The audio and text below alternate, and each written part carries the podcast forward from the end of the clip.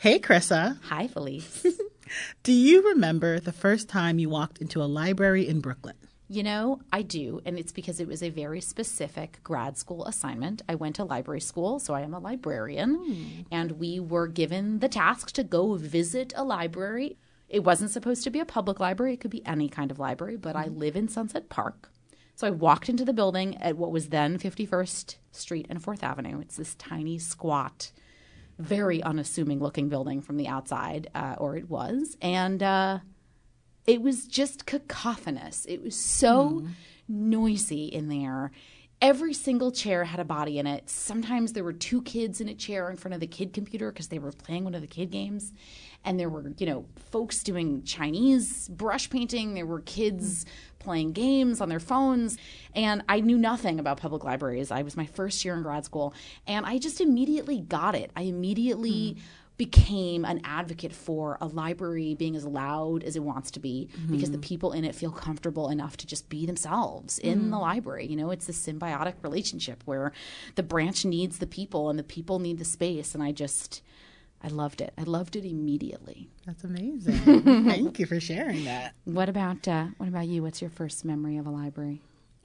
My first memory of a library is not an actual memory, but I know it exists because I have a picture of it. So when I was in nursery school, I drew a picture that I still have of myself as a librarian. You're kidding. I am not kidding because that's what I wanted to be when I grew up. Oh my gosh. Because in nursery school, the librarian was in charge of all of the books, and books were where adventure and magic lived.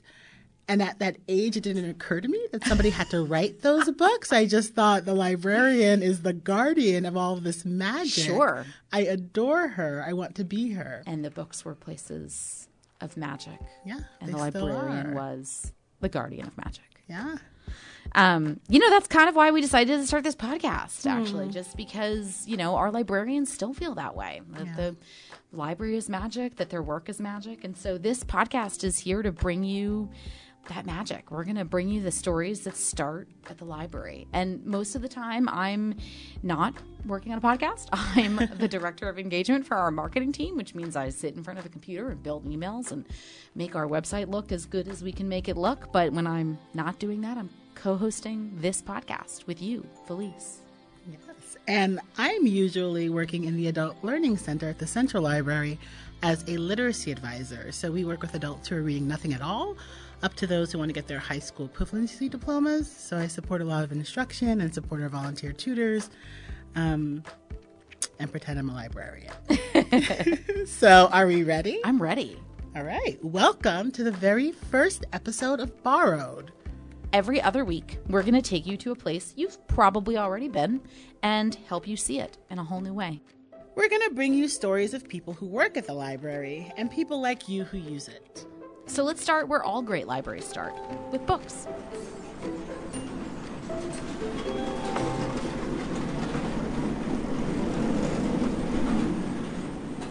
This is the sound of a massive scanner in a warehouse in Long Island City, Queens. A huge conveyor belt zips by at eye level with books and DVDs from all over Staten Island, Manhattan, the Bronx, and Brooklyn. This is our automatic sorter. We can process six books per second. Every given day, we'll do about 40,000 items. The machine has the capabilities of doing about 12,800 items per hour with almost 100% accuracy. Just in case you missed that, this huge machine is sorting six books a second. Sal Magadino is the deputy director for logistics at BookOps, the company that runs book circulation for Brooklyn Public Library and our partners, the New York Public Library. He walked a group of us around the facility to show off this impressive machine.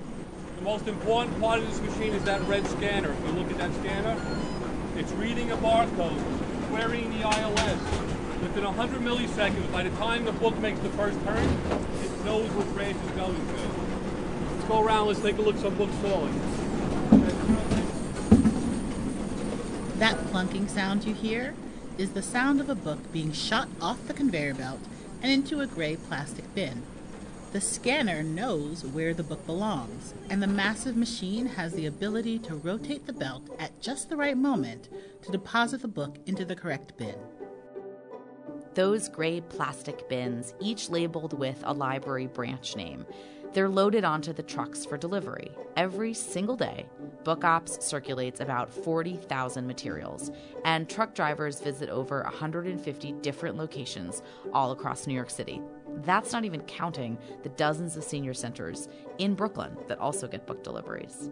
There are actually so many stops that deliveries to Manhattan branches and other traffic heavy parts of the city are made at night, while the rest of the branches get their shipments during the day. All of this works so that in just a day or two, the cookbook that you requested from Kings Highway branch will be sitting on the shelf at your local library, Clinton Hill, say, or Canarsie, humbly waiting for you to stop by and check it out. And in New York City, we go big. This past year, 7.4 million materials made their way around Manhattan, the Bronx, Staten Island, and Brooklyn, and about 1 million new books were added. But before any of those new books can find their homes, they have to be assigned a specific set of numbers and letters. That is, they have to be cataloged. That process also happens at BookOps. Steve Pisani oversees about 45 catalogers there.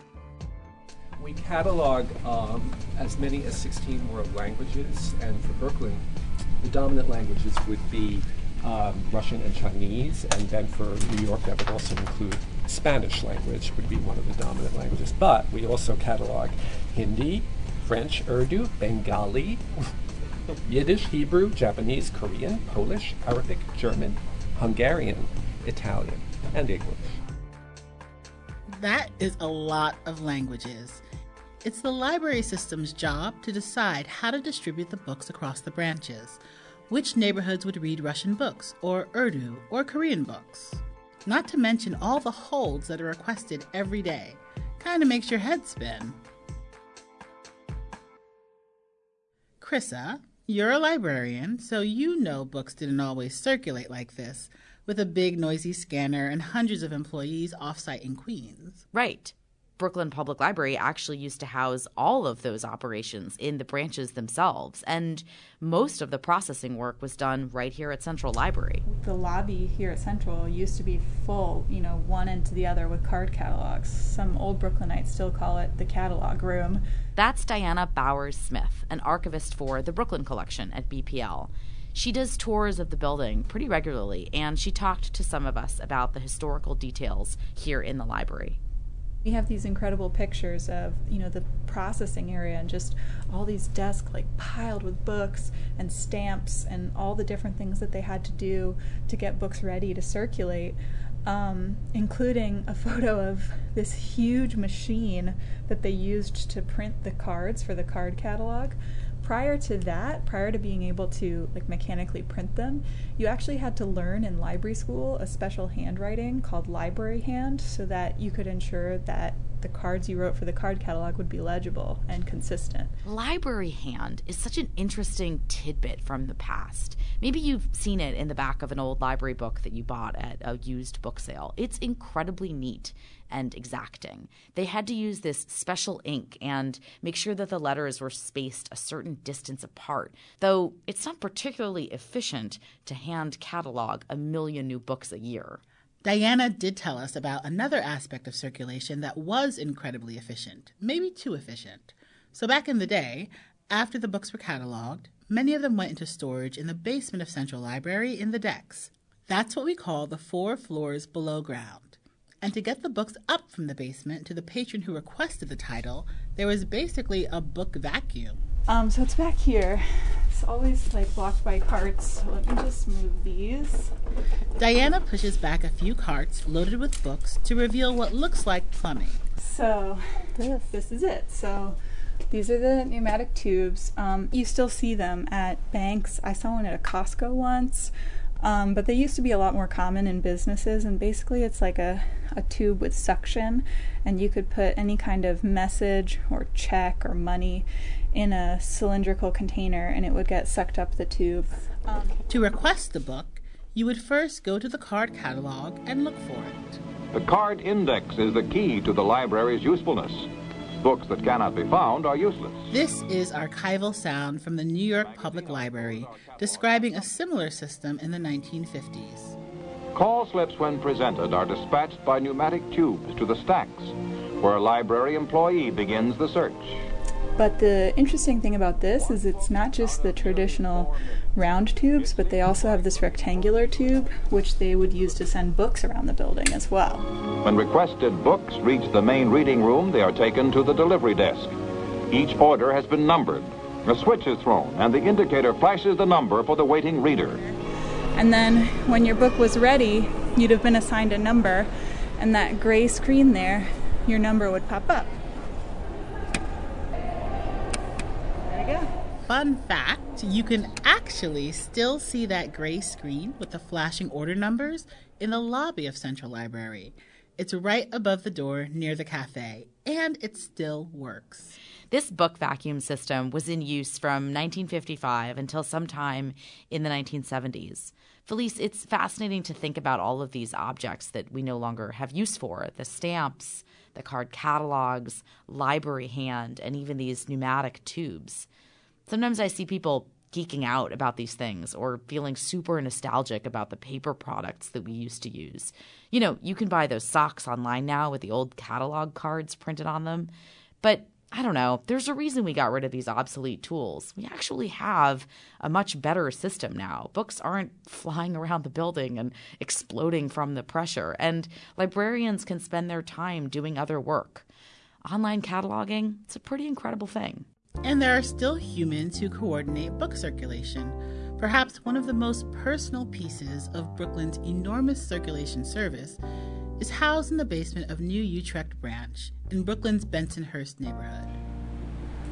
We have approximately, I would say maybe 10, 15 regulars that call regularly. And um, some you don't understand what they're saying because of uh, whatever illness they may have had that caused their speech to slur. Usually they give it to me because I de- decipher the voices and what they're saying. Judith Blaze coordinates the Books by Mail and the Books to Go services. She sits at a desk covered in letters from patrons. Sometimes the letter is a request for the latest James Patterson novel, or it's a newspaper clipping for a political history book that the patron wants to read. A good portion of Judith's day is spent on the phone talking to patrons.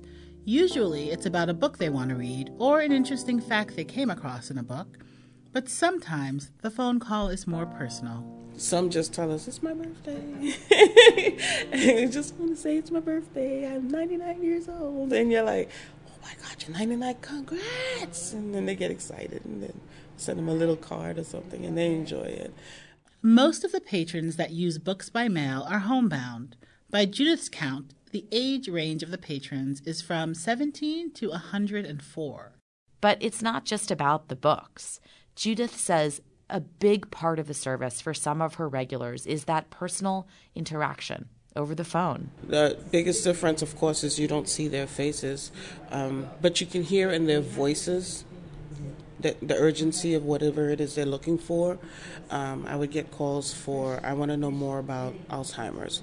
Not that I have it, but I just want to know more information about it. You know that they're going through some kind of trauma, and as much information as you can get them on that topic, they would appreciate it. And they'll end up personalizing. Well, I know somebody who's going through, and and it's just a conversation. It's the ability to be able to relate to somebody or to help somebody, um, which is basically what a librarian does. Is you help the patrons. Judith's small team of librarians in the basement of New Utrecht Library preside over the biggest collection of large print books in the BPL system. There are audiobooks, too, and movies. Since most of their patrons are seniors at home or at senior centers around Brooklyn, Judith and her team try to order books and movies that they think the seniors will enjoy in the format that's going to be the most accessible to them. But sometimes their patrons surprise them when Fifty Shades came out. I didn't think I would get requests, so I passed on purchasing both the book and when the movie came out, I passed on it. And then the calls started coming in and they were hushed. Do you have that book, Fifty Shades? And I'd go, Why do you want the book? Listen, I lived, been there, done that. I just want to know what the book is about. And then all of a sudden there was an onslaught. Well, do you have it in large print? can I get the large print version? And it made me go, wait a minute. And then I had to think, they lived. Why do I think like they didn't have that life before? It's not new. For Judith, book circulation is intensely personal. Having a book in your hand for free from anywhere in the library system is not something she takes lightly. This world gets a, can be a little cruel towards seniors. So if I can give them what they enjoy, and, and if it's in a book, and escape to from where they are, I'm gonna do it, you know, and hopefully when I get older, somebody will think of me that way and do the same for me, you know, and that's I think one of my biggest motivations, you know, just being able to help somebody else, and you know, in hopes that you know later on down the line, you know, it was worth it.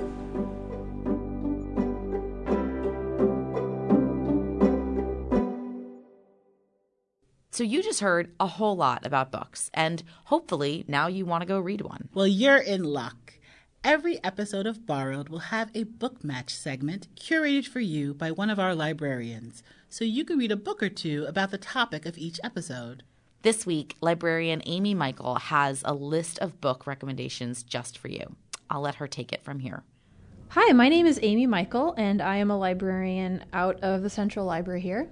And I'm going to share with you five books that I picked re- in relation to the theme of this episode um, Books Are Not Dead. So, my first pick is just this really delightful book called All the Time in the World A Book of Hours by Jessica Kerwin Jen- Jenkins.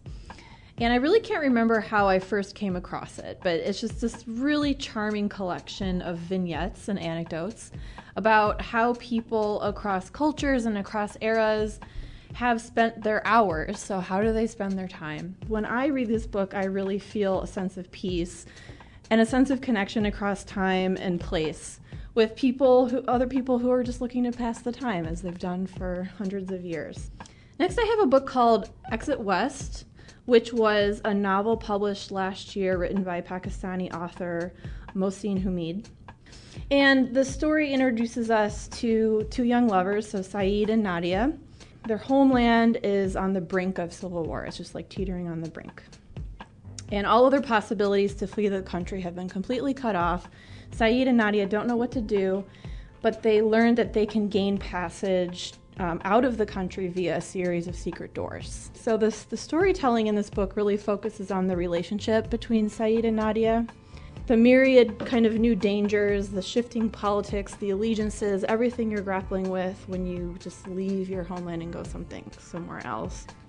And then I also have a graphic novel here called The Best We Could Do. It's in fact it's an illustrated memoir by Thi Bui. She writes about her parents' experience leaving Vietnam in the midst of the war and coming to America, and then about their experience building new lives for their family here, and then ultimately about her own experience becoming a mother and finding new meaning behind this concept of sacrifice for your family. So if you haven't read a graphic novel before, this is a great one to start with. Okay, I heard about this book from another librarian it's called Just My Type by Simon Garfield, and it's a crash course in the history of fonts. And, but um, I'm recommending it because it's not just a dry history about fonts. It's another exercise in good storytelling. So the author takes us through people, places, things affected by these fonts and he likes to riff on why do we need so many? so by his calculation, there are over 100,000 fonts in existence in the world. Uh, if you're like me, um, the, the details, the facts won't really stick, but you'll really appreciate the research and the care put into this book by the author, and, and I hope that you'll be charmed like I was by really just like our common need to just frame meeting and just the perfect fonts. So, my final recommendation is called The Deadbeat Lost Souls, Lucky Stiffs, and the Perverse Pleasure of Obituaries by Marilyn Johnson. This book is one of my absolute favorites. It's one of, I don't know, one of my top 10 certainly. But incidentally, it's probably also the most uplifting book about death you will ever read. Um, So Johnson takes us into the world of obituary writing. And so at one time, this was sort of a like a backroom gig for rookies at the newspaper. They were assigned the obits as one of the first things they had to do. But now it has since evolved as um, a very sophisticated job reserved, at least in the biggest newspapers, for the veteran journalists. And she says at one point, I love this quote that um, the way obituaries have evolved and and the readership and, and the, the craftsmanship they keep feeding off each other. And she says it's the best time ever to read obituaries, and I'm here to tell you it's a great time to die.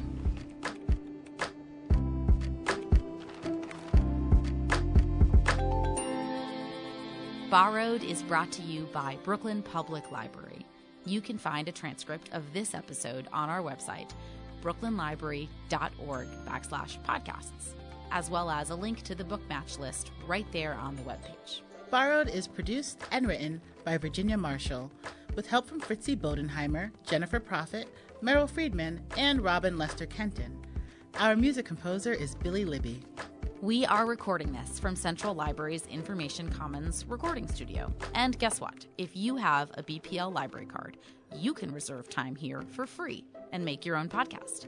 Visit our website to find out how. That's brooklynlibrary.org, B K L Y N library.org.